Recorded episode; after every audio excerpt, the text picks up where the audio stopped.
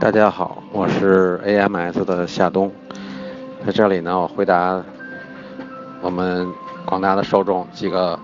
有意思的问题。其中一个人在问，在福克斯 1.5T 和标致308 1.6T 之间做一个选择啊。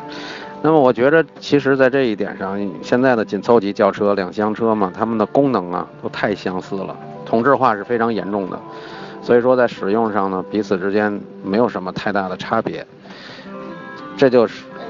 使呢你的直觉上面更喜欢谁变得非常的重要。如果你选择了自己直觉上不太喜欢的那台车，那么日后呢，你可能会在很几年当中不断的在后悔。那这样呢，就会使这个使用体验上面变得很差。因为你如果不喜欢这辆车呢，你的内心会倾向于不断的挑这个车的毛病。那在使用过程当中就越来越不满意，越来越不满意。对自己当初的决定不断的在后悔，那这样的话实际上是一个非常不好的一个心理暗示。那这样我不建议你选那个，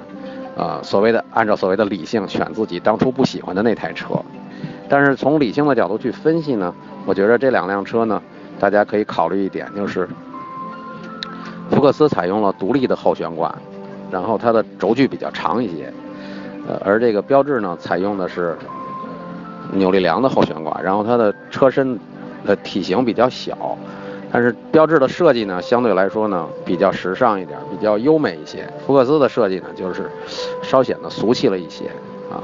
那么作为独立悬挂的车呢，我觉得福克斯更多的不是谈操控的问题，它可能在操控上未必比标致三零八好，但是它的乘坐舒适性可能会好一些。那这一点呢，就是从你客户的使用角度上来讲，比方说你，嗯，家里边，呃，这台车不是自己开，还会经常有人坐在后面，那是不是可以考虑是在实用性上可能福克斯要好一些，因为它可能后排的空间加上这个，呃，乘坐的舒适性可能会要略强于标致的三零八。但是如果是自己开呢，标致三零八非常年轻时尚的那种设计啊，特别是内饰的设计，可能会让自己在开的过程当中自己的心情很不错啊。特别是它的 1.6T 发动机呃，是跟宝马合作开发的，它的效能整体上也是很不错的。所以呢，在这一点上，呃，在选择的时候可以做一个权衡。呃，另外一个问题呢，就是有人问说，这个奥迪 Q5 的悬挂系统啊，它的这个。弹簧没有安装在它的那个大型的 H 型控制臂上边，是单独安安在旁边了。这个有什么跟这个传统的一些啊，大部分的车都是会把弹簧安装在控制臂上，这个有什么差异或者怎么样？会不会有什么特殊的地方？其实我我个人感觉就是，奥迪 Q5 呢，它更注重的是操控性上边的，特别是。极限操控上面的表现，啊，所以在设计上边，它采用了一个比较奢侈浪费的方式，啊，当它把弹簧独立的用一个呃托架来支撑它的时候，它就要为它啊设计一个单独的铝制的托架，那个是一个比较高成本的解决方案，但是这样很显然，弹簧和那个大和下控制臂分开之后，那么它们之间互不干扰。那显然就是下控制臂的设计，能够更加的这个纯粹化啊，就是纯粹的为了更好的操控啊，或者说更好的把操控性和舒适性相结合啊，更好的对车轮的这个进行控制来进行设计，而不用考虑承托弹簧的问题啊。当然了，这样的话可能就会得到一个更。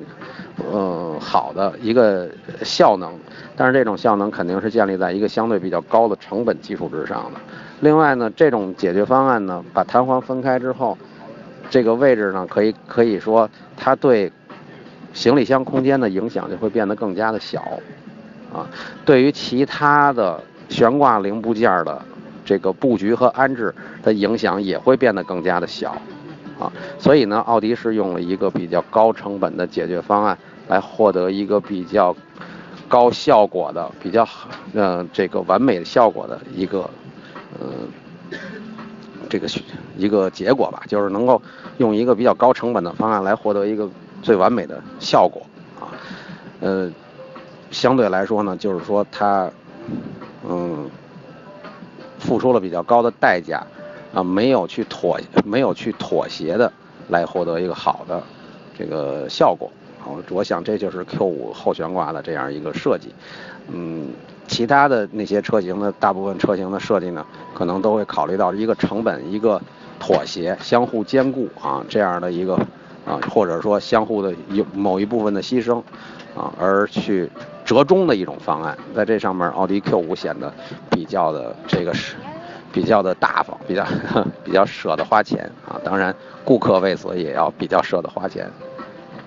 另外一个问题是关于这个扭矩的问题啊，关于扭矩的问题，呃，涡轮增压发动机扭矩平台的问题，其实这个事情呢也是比较好理解的，就是说，为什么它不是一个点，而是一个平台呢？因为涡轮增压发动机的动力潜能是很高的，啊，那么，但是，那么它发动机的时候，它这个普通用在普通车上的时候，那么你。厂家并不追求一个最极端的一个效果，因为你要达到一个最极端的效果呢，涡轮增压发动机的高温、高压，需要零部件，需要用很昂贵的材料或者非常用用很昂贵的处理方式才能够，呃，你完全获得那涡轮增压发动机的那个效能。那么，当你要用一些比较平常的零部件来去获得这效能的时候，你又不能让它承受那么高的高温和高压，所以它的它就要把它的扭矩峰值啊给舍弃掉。那么，它把扭矩峰值舍弃掉意味着什么呢？意味着你达到一个合理的扭矩啊，上边的你都可以不要。那么你就可以获得一个平台，很简单，你把那个山峰给它削平，你就能得到那个平台。它为什么不是一个点呢？就是因为在一个合理的扭矩范围之内，这这个发动机的所有零件都能够承受的，那你肯定要保留那个点，啊，尽量长时间的保留那个点，反正对发动机也没有影响，你还可以获得一个啊，一直获得一个峰值，一个一个平台的峰值肯定比一个点更合理，对吧？所以就是说我我。不，我只要不大于这个峰值，我的发动机都能够承受。那不大于峰值，我就为不意味着我一定要低于这个峰值，低于这个峰值，那我可以在一个很长的一个转速范围内保留这个峰值，它这样就出现了一个平台。那至于说有的发动机会在较高的转速之内获得这个平台，有的会在